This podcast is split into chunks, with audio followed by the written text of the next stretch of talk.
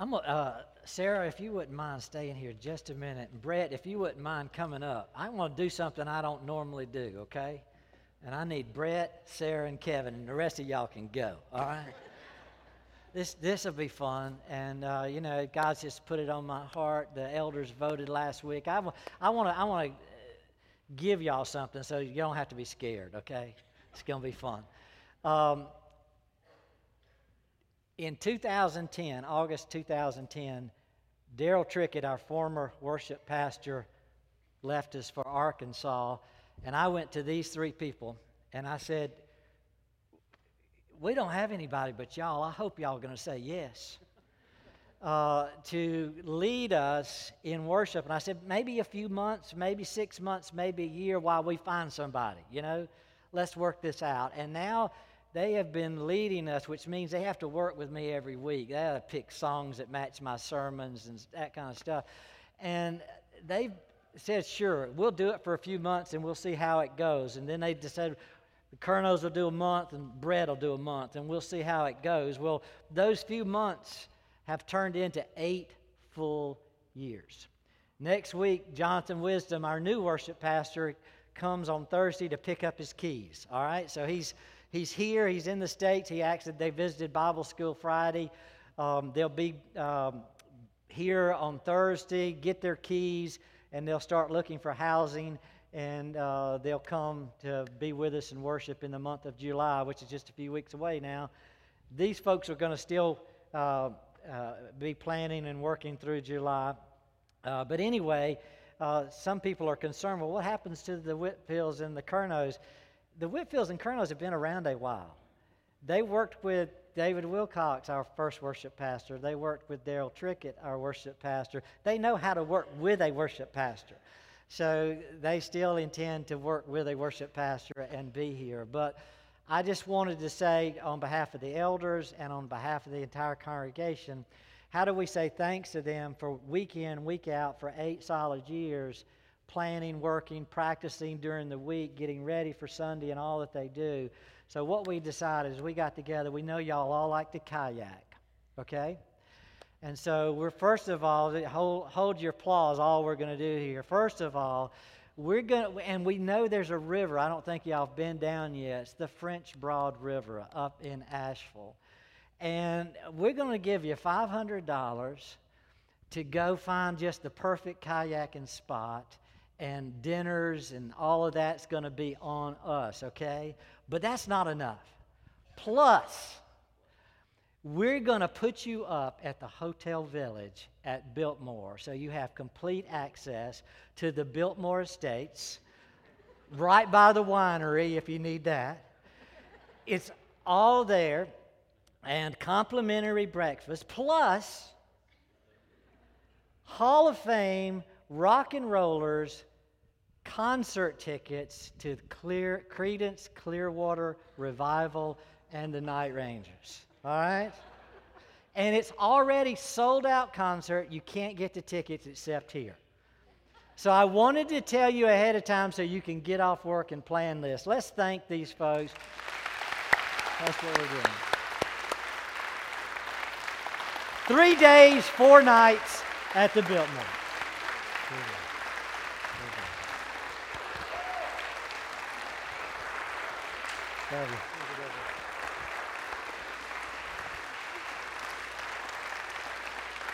Thank you.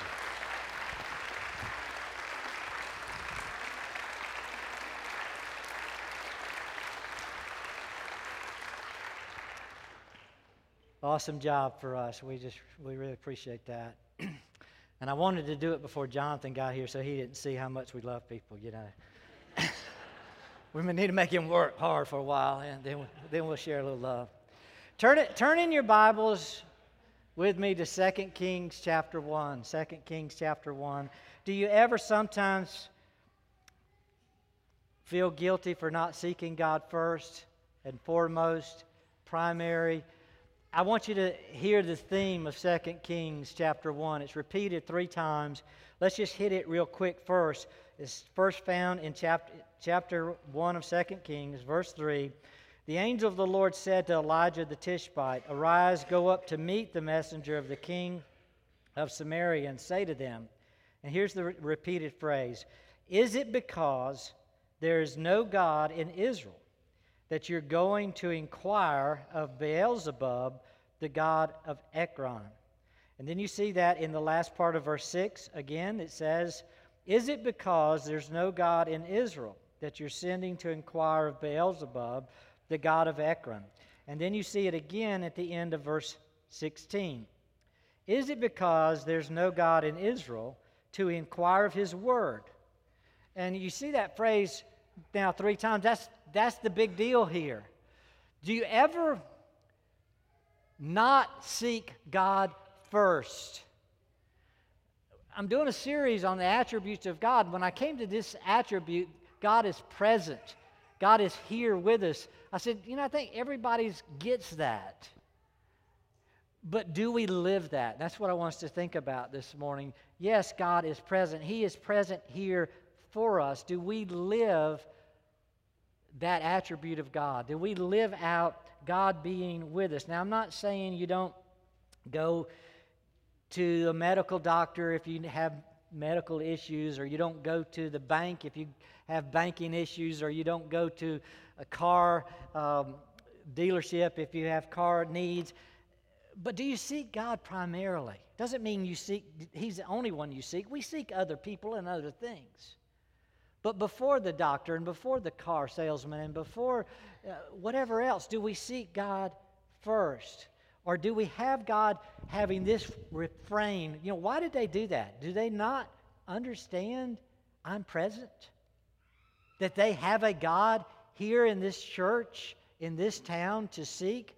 Does, does God ever say that about you or me? I remember a phone call I got from John Peterson. I don't usually share names, but most of y'all know him. This is a good story.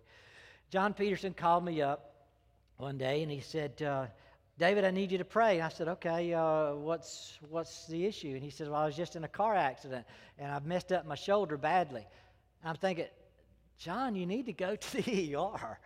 You know, why are you calling me? You, you, this is a medical issue. You need to go to the doctor. He said, yeah, I'm on my way right now. I said, oh, okay. He says, But before I get to the ER and before I get to the doctor, I just wanted one of my elders to pray with me. And I, over the phone is fine. I just, I want to seek God first, His will and His direction in all this. And I thought, that's so cool. To think of God first. God's who I need. God's one. And, and some, many of you do that with our email prayer chain. You can text it in you have a need, you text it in. I, I want to pray first. And I want my church family to pray first. That I'm seeking God, because God is, is real and He's present, and, he, and, and seeking Him and, and asking of Him matters. John went on to be healed without surgery, but the story's good because he, he sought God first. And we need to wrestle with that. Because sometimes we just routinely do the next thing, don't we? And kind of leave God out of the picture sometimes as to what uh, needs. When you get angry, do you seek God first? When you get frustrated, do you seek God first? When you get an unexpected bill, do you seek God first? Do you have a conflict? Your car won't start. Do you seek God first. Is it because there's no God that you don't do that? No, I believe there's a God. Well, why? If, if there's a God, if there's someone who's sovereign and he's in charge over everything, and every square inch of this earth is his and under his control, then why is it we don't seek him first and foremost? Um, Let's look at 2 Kings and get this theme of this, this passage that God is sufficiently here. Uh, let me read the first eight verses. Now, Moab rebelled against Israel after the death of Ahab. Now, why are they telling you that? Because um, Ahab used to be the king of Israel, and now the king of Israel's died, Ahab. Verse 2 somebody else gets to the throne, his son. And Ahaziah so that's the next king of Israel.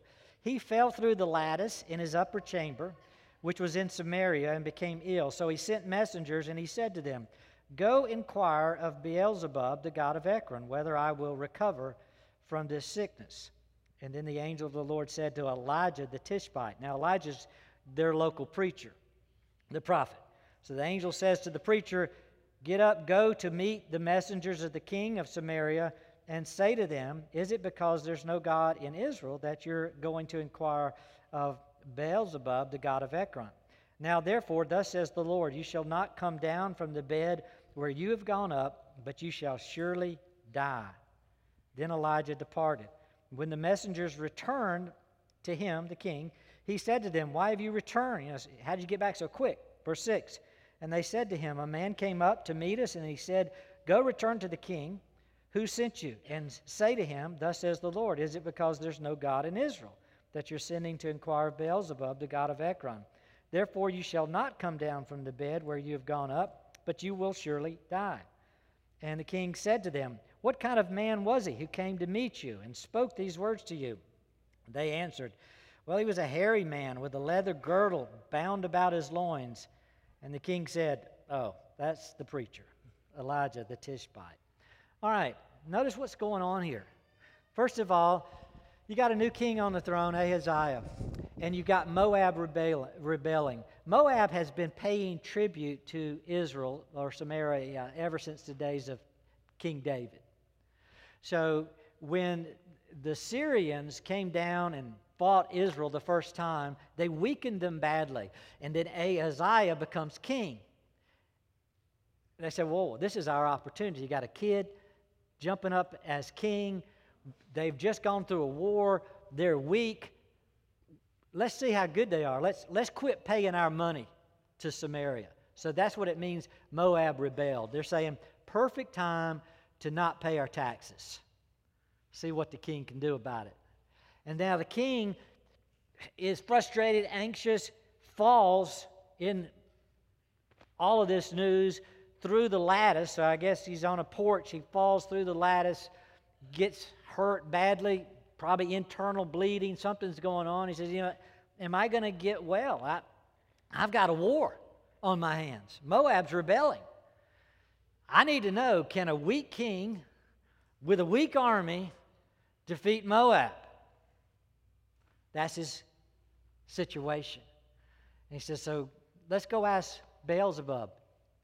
And God says, Whoa, you're supposed to be under me, my sovereignty, and you're going to go ask another God?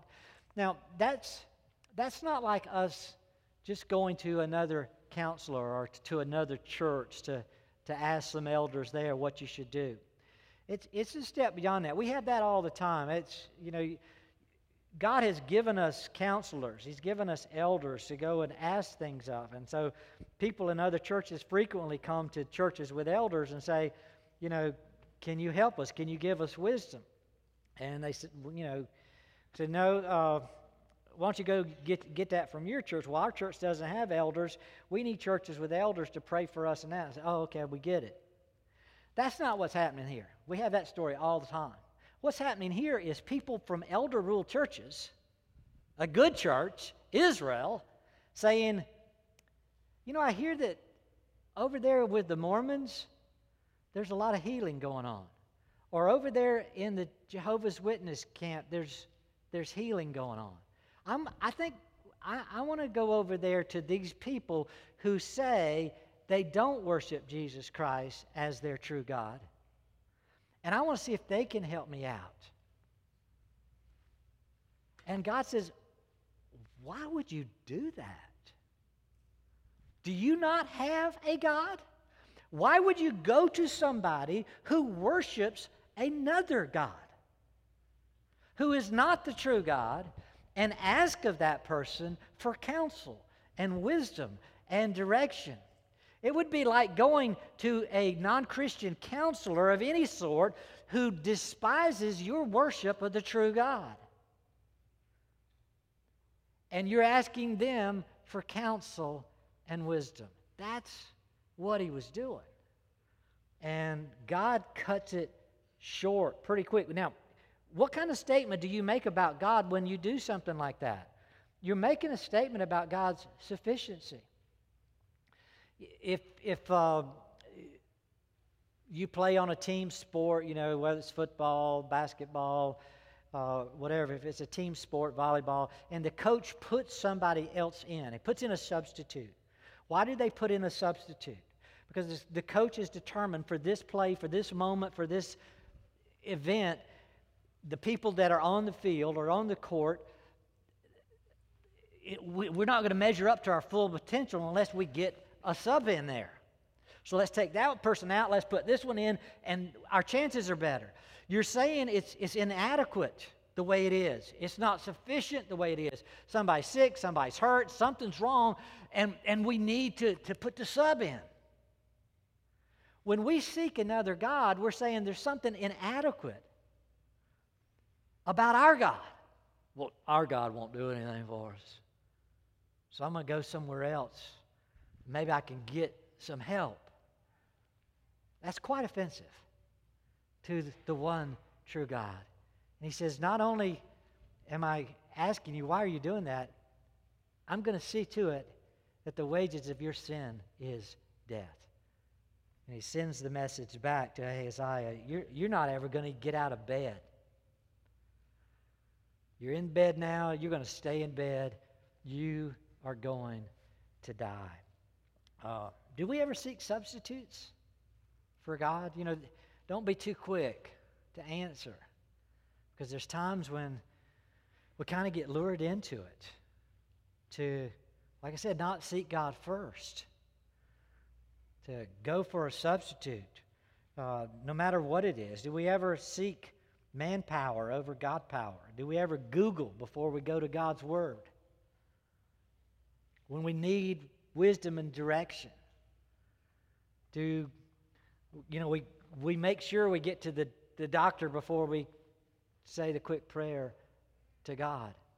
It's so easy to seek a substitute for real healing, real spiritual direction. Even this is vacation season. You know, I think sometimes we've got to really seriously think do we, do we seek vacation rest before we seek Sabbath rest? Do we really come back to the value of, of God's directions for us. And maybe we aren't using our Sabbaths right. And we, we don't even think about, well, God has a plan for us, and we need to seek that first.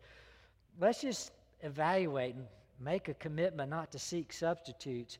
You know, it, to me, it's like a headache. You know, what do you take for a headache?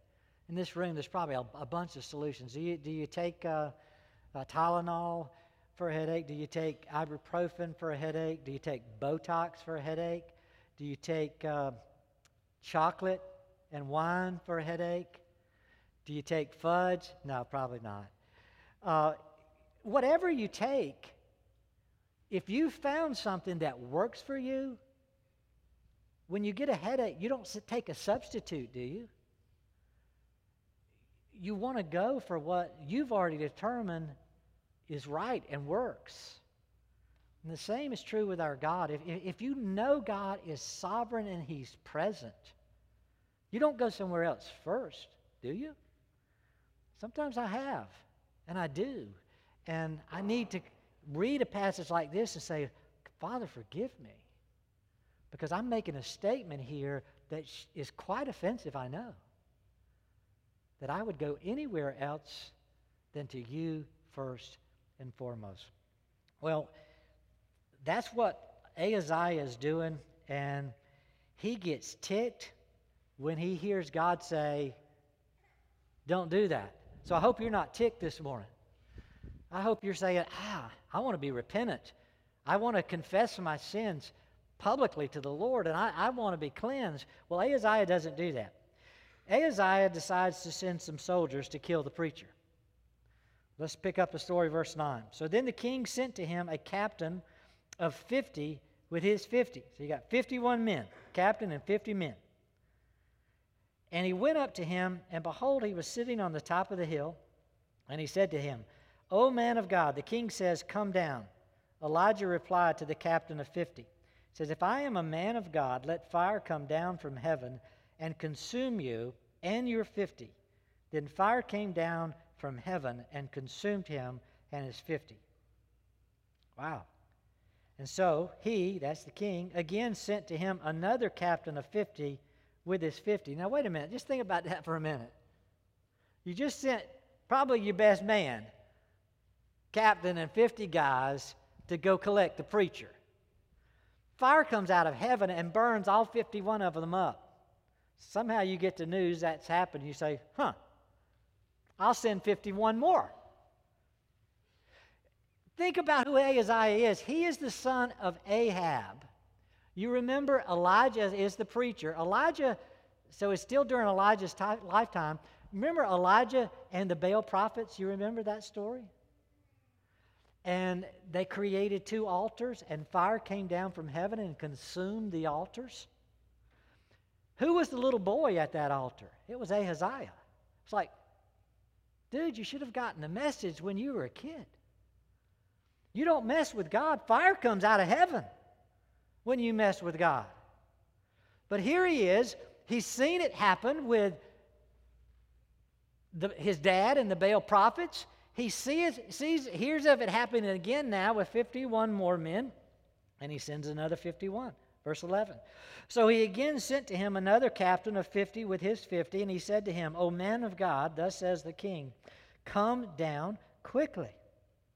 It's like, I'm tired of playing with you. Yeah, who's doing the playing? Yeah, verse 12. Elijah replied to them, If I am a man of God, let fire come down from heaven and consume you and your 50. And then the fire of God came down from heaven and consumed him and his 50. Oh. So he again sent the captain of a third 50 with his 50. And then the third captain of 50 went up. He was obviously smarter than Ahaziah. And he came and he bowed down on his knees before Elijah and he begged him and he said to him, O man of God, please let my life and the life lives of these 50 servants of yours be precious in your sight.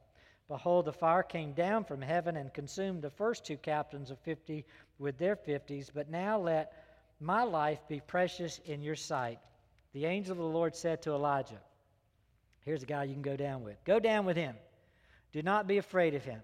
So he arose and he went down with him to the king. And then he said, So as soon as he sees the king, then he said to the king, Thus says the Lord, because you have sent messengers to inquire of Beelzebub, the god of Ekron. Is it because there's no God in Israel to inquire of his word? Therefore you shall not come down from the bed where you have gone up, but shall surely die. All right, now let's back up and just ask the question why do you send 51 soldiers after a preacher? Chances are you're not saying, hey, I just inherited the kingdom. I've got this palace room theater. Why don't you come to my palace room theater. We'll grab some nachos and we'll watch the World Cup or the U.S. Open. That's not what's going on. When you send 51 soldiers, you're saying, My intention here is to kill you. That was clear from the beginning. 51 go. Elijah says, Well, the only way out of this is God, you're going to have to kill them. God says, Got it. Bam. They're done. They're toast. Second 51 they're toast. The third 51, they say, wait, we, we, we're not here to, to kill you. Ahaziah might want to do that, but that, uh, we're not messing. We've, we've just gone through 102 corpses. We got enough sense to know this, this is a losing battle. Um, and so God says, okay, they're not going to kill you. You can go with this group. And he does. Um, you know, what was the prophet, what was the king trying to do to the prophet? He was trying to silence the word of God. Think about the ways we do that. He's not the only one who did that. You remember the story in the New Testament of John the Baptist. Herod and Herodias did the same thing. Herod says, You know, I don't like John the Baptist preaching. What did John the Baptist say to Herod? John the Baptist says, You know, it's, you can't marry your brother's wife. He said, You can't, you can't be living with this woman. John the Baptist kept, you can't, uh, yeah, I know you desire her, but that's an inappropriate sexual relationship. That can't happen. Herodias didn't like hearing that preaching. John, uh, Herod didn't like hearing that preaching. So they just arrested him. And he kept preaching from jail. This is the law of God. And we got lots of people today living in all sorts of sexual immoral relationships. And what do they do with the Bible? They, don't, they want to cut that part out. They want to say they've progressed. They want to say life is new and different. I was proud of the American Bible Society. Uh, last month, they made a statement to all their employees. They said, if anybody is wanting and is living in a relationship outside of marriage, regardless of what it is, sex is for marriage alone. If you're living in that, you need to resign. You don't work for the American Bible Society. We follow the Bible. And media was like, how can they do that? Well, it's the Bible Society. You know, why can't we follow the Bible? Well, a lot of people say, well, just don't read that part of the Bible. Just cut that part out. There are plenty of people who say they're Christians who, who live that way. And God says, no, no, no. We got to get back to the Bible. Well, Ahaziah wants to cut the preacher's head off. Herod wanted it, and they eventually did with John the Baptist. They cut his head off. The goal was to silence the Word of God, who at that time, at that time was given through the preacher, or you didn't typically get it. Do we ever want to do that? Do we, do we have sections of the Bible where we say, you know, I, I hear he's going to be preaching on parenting. I don't need parenting. I don't want to hear that. Or I hear he's going to be preaching on marriage. I don't want to hear that. Or I hear he's going to be preaching on gender. I, I don't want to hear that. Or I hear he's going to be preaching about church government. Definitely don't want to hear that. You know, do we, do we silence the Word of God? Are there certain sections of God's Word you said, don't want to hear? And so you just cut it off. You don't cut it off maybe by killing the preacher, but just by not showing up, by not coming, by not reading, or by tuning out, by going to some other device and not listening. You can tune the Word of God out by where you sit. You know, I've had people say, I'm going to sit on the front because the preacher always looks over the front. I look right to the back. You guys are in trouble back there. You know? And then I have other people say, I don't want to sit on the back because, I mean, I don't want to sit on the front because he looks right at the front. I'm going to sit on the back. I don't know which way it goes. I try to look all around.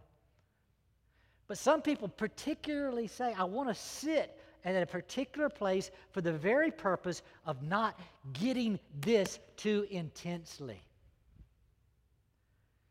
Because it might be spoken in such a way that I disagree and I, I don't want to hear stuff that challenges my character, my life, or just what I want to do think about. I mean, there's all sorts of ways perhaps we can try to silence or tune down the Word of God. Um, there's so many subjects, but don't miss the therefore as you think about that. Therefore, three times, verse 4 Now, therefore, thus says the Lord, you shall not come down from the bed you've gone up, you shall surely die. Again in verse 6, right at the end, therefore you shall not come down from the bed where you have gone up, you shall surely die. Again in verse 16, therefore you shall not come down from the bed where you've gone up, you shall surely die. Try to silence the word of God. That's not going to go well for you. Because God sees it, God knows it. He says, therefore. That's the way you're going to live? Trying to shut me out? When I take the time to bring you the Word of God, to give you the wisdom, the direction that I want for you, and you want to turn that off, well, there are consequences. We cannot silence the Word of God. Well, he tried to do that. That's why he sent the soldiers. Why else did fire come down? I think fire came down not only to show the wrath of God, but it also comes down to show the mercy of God. You know, that third captain, he experienced mercy. He didn't just get the wrath of God. It, it made sense to him that what was happening, the king was trying to kill the preacher. You don't do that. And so he begs for mercy and he gets mercy. And we need to think of the significance of that. You know, what does God have to do to get through to us? Fire coming out of heaven is a miracle, is it not? I mean, that's, that's a supernatural event. And so they had fire come out of heaven and kill 51 guys. Fire comes out of heaven and kills 51 more guys. Two miracles.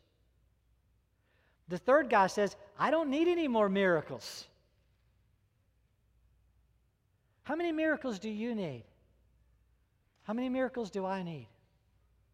See, sometimes if you'll if you'll study the miracles in the Bible, many times you'll see the miracles come out of heaven to impress us, not because of our warm, pliable, submissive hearts, but because of our ungodly, immature, rebellious, defiant hearts.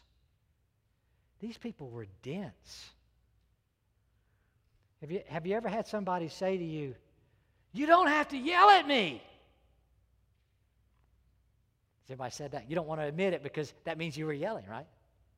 Yeah. You okay, thanks. I got one honest person. Good. When somebody says to us, You don't have to yell at me, what do they mean? I'm tired of you. Get away. You know, that's what they usually mean. Why are you yelling? I said, Well, you usually respond and say, Well, I don't want to yell, and I wouldn't be yelling, but if I don't, if I talk to you the same way all the time, you just don't listen. The reason I'm yelling is because I'm trying to get through. If fire coming out of heaven and killing 51 people is not yelling, what is? And God is saying the problem here is you are so dense I've got to light it up to get your attention. And you got to walk through 102 corpses before you get it, and he still doesn't have the king's attention. But at least he got one captain's attention. Miracles, as you pray for miracles, think, do I, am I so dense that I need that? Or do I live as if there's a God who is sovereign and all powerful and can do whatever he wants? See, if you live that way, you don't need the miracle.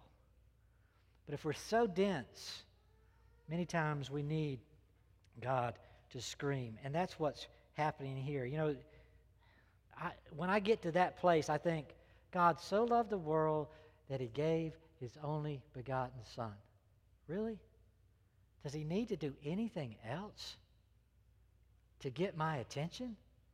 He's already given his only begotten Son. Is that not enough? He loves me and He cares for me. He's purchased me with His own blood. He wants me to listen to Him. Uh, think about God's great mercy and care. Uh, is He getting through?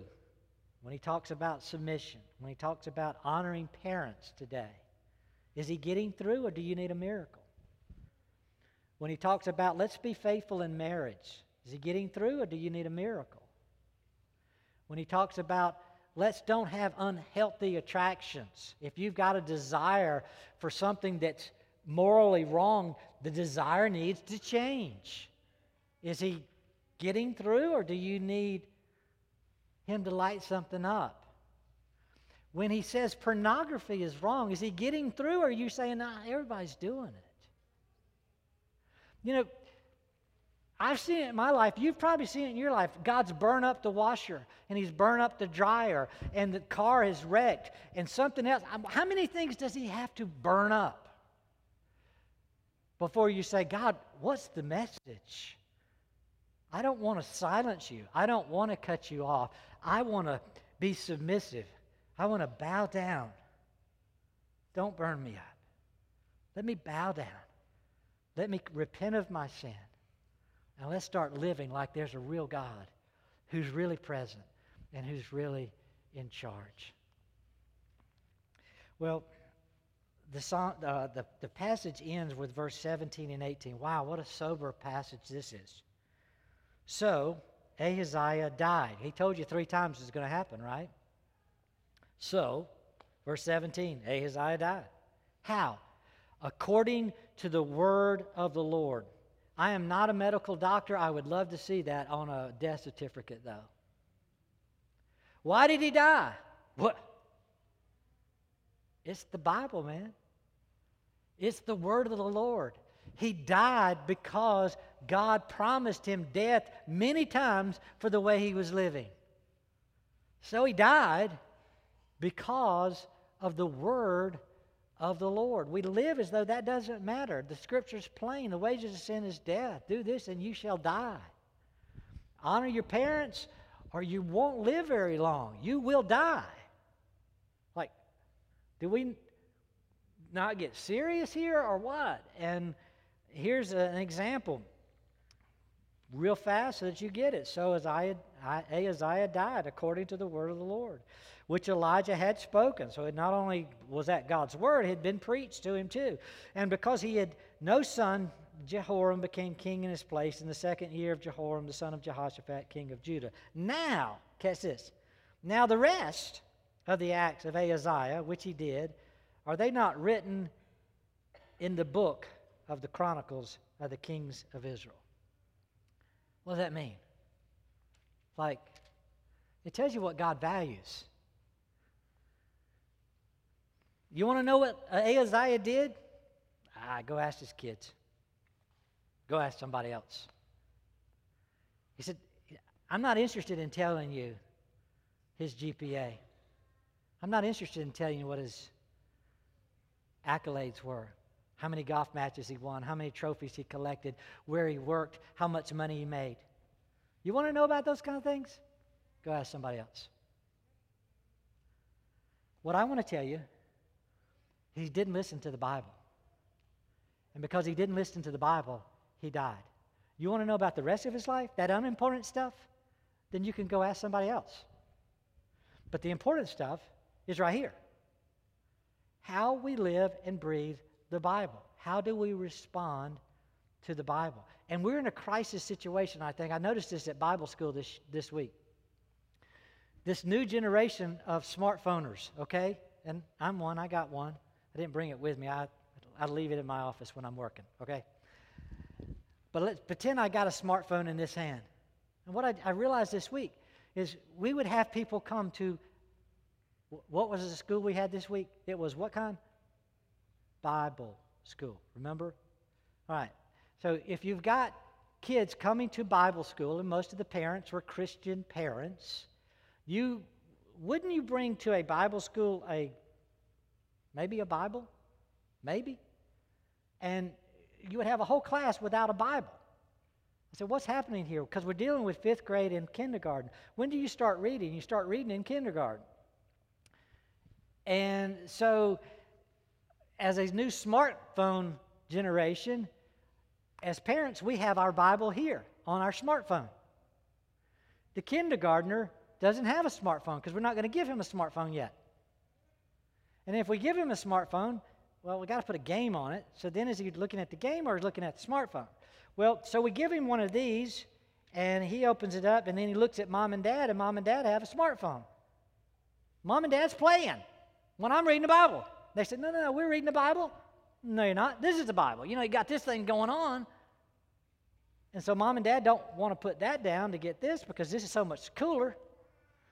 But your kid has this if he has anything, or you're going to wait till he's sixth grade, you're going to wait till he's 15, almost driving to give him a smartphone, and then he can have a Bible. You know, we're in a predicament in our society. What are we going to do now, raising the next generation on the Bible? If we don't have a Bible, we have it on a smartphone. Well, that's the Bible. I'm not, I'm not trying to get rid of technology. I think we need it. But we, you've got to figure out if the Bible really matters, how are we going to communicate to our kids? Are we going to put down our smartphone Bible until they're old enough to have a smartphone Bible? So that we're all showing, we're by example saying this matters. Because now we've got kids where mom and dad are, have the smartphone Bible and they can punch to, if I say turn 2 Kings 1, you go, but that, you got it. But the kids are saying, 2 Kings 1, what is that? You know, because nobody's taught them how to find 2 Kings 1. And that means we're not teaching them that the Bible is the priority and what matters.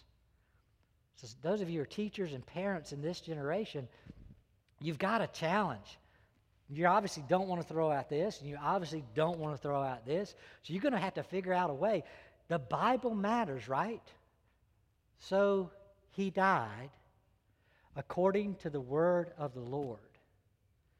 He lived as though the word of God didn't matter. And we've got to get to the place where the word of God matters. It's our life. Deuteronomy says, listen to this. It is your life. It matters. So either do it on the smart device or do it here, but make sure it matters. Did you see that obituary column that made the news? It was, it was disgusting. And it made the news because um, this lady who died, and she was born in the 30s, so I mean, she, she lived a long life, but her, I don't know if I wrote down her name somewhere, call her something. Um, Dimlow, so you can look up her obituary. Her, her name was Dimlow. Mrs. Dimlow lived, and then her two kids wrote the obituary. And it made, made the headlines like, can't believe kids did this. But we're talking about kids in their 50s or 60s probably. Their mom died, and it says mom was born 1938, mom got married, and then mom had an affair with our dad's brother, and she had kids, and then she abandoned her kids and went off and lived her life. Her two kids now are glad she's gone. We will not miss her, and the world would be a better place without her. That was the obituary. And the media says, That's disgusting.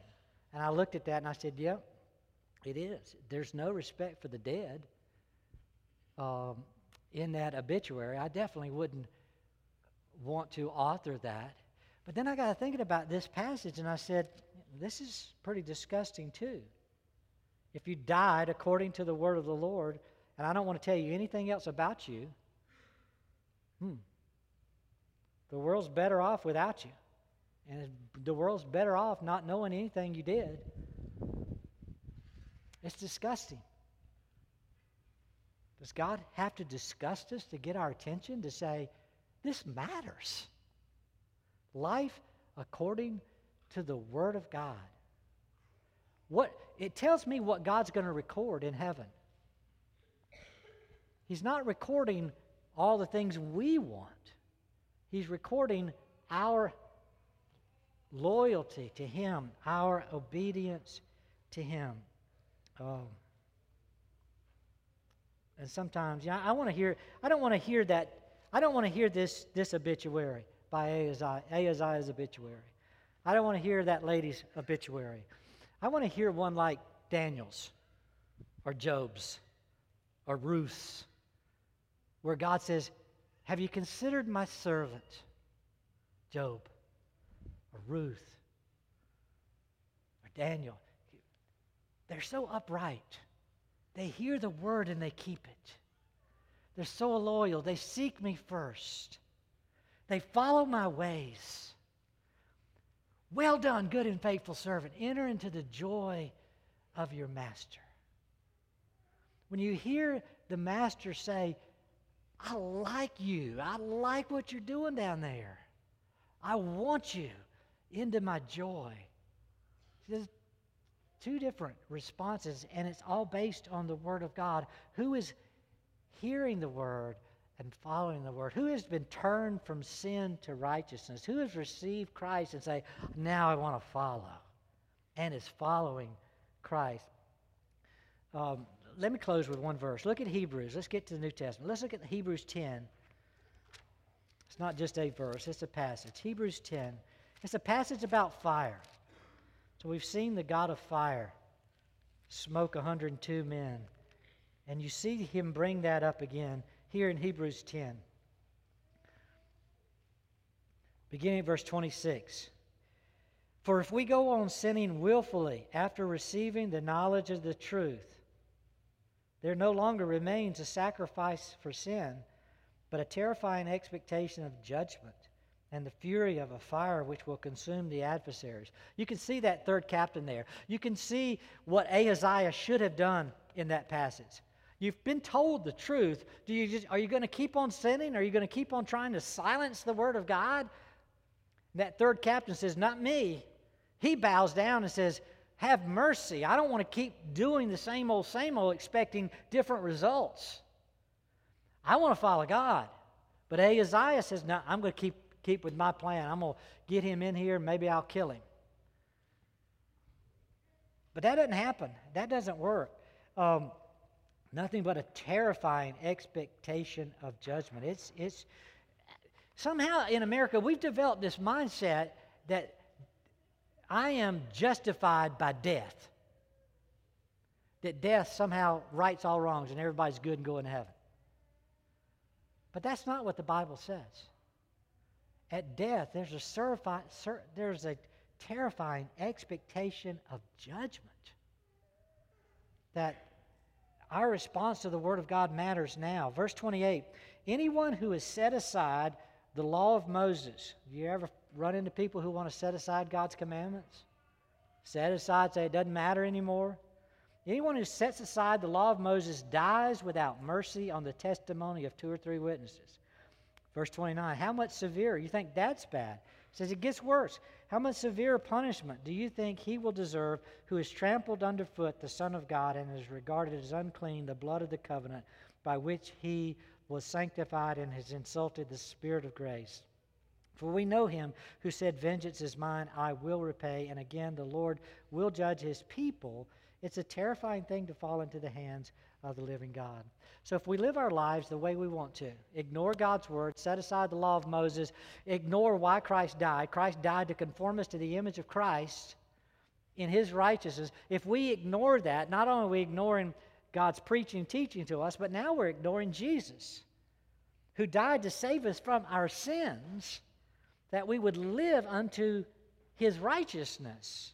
He says, So you're you were being very offensive to God by saying, Is there there's no God that we have to follow.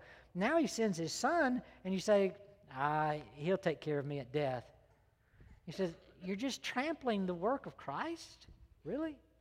And you think that's going to go well with you? He says, No, turn from sin and follow. There really is a God who really is in charge. He really does care. And just as He gives wrath, He also gives mercy. I want the mercy. I'm a sinner. I've messed up. I've not kept it perfectly. I want to be like that third captain who's every week, every day falling down saying, Be merciful to me, a sinner. I don't want to fall into the wrath of God. I want to fall into the mercy of God. And that's what I hope is for each of you here. You see, this is real. We don't play church, we don't play with this book, we don't play with God. We don't play with this meal. We take this meal, it's a sign that God sent His Son, loved us, died for us to turn us from sin and disobedience to Christ and obedience. Every time we take the Lord's Supper, which is every week, we should walk out with new, fresh obedience. Jesus, thank you for covering my sins. Let me live in your righteousness this week. Let me follow you more earnestly than ever before. Let's pray together. Father, uh, I thank you for Joel's admonition in the Psalm 32 and the prayer we had earlier in the service. We need a time of confession. We need to say we're sinners in need of mercy and forgiveness. Thank you, Father, for providing that in Christ. As we take of this meal, let us not take it except for mercy, for grace. Let us see the seriousness of our sin, that you had to die because we are offensive sinners. Make us right, make us righteous, make us obedient to your word, make us followers.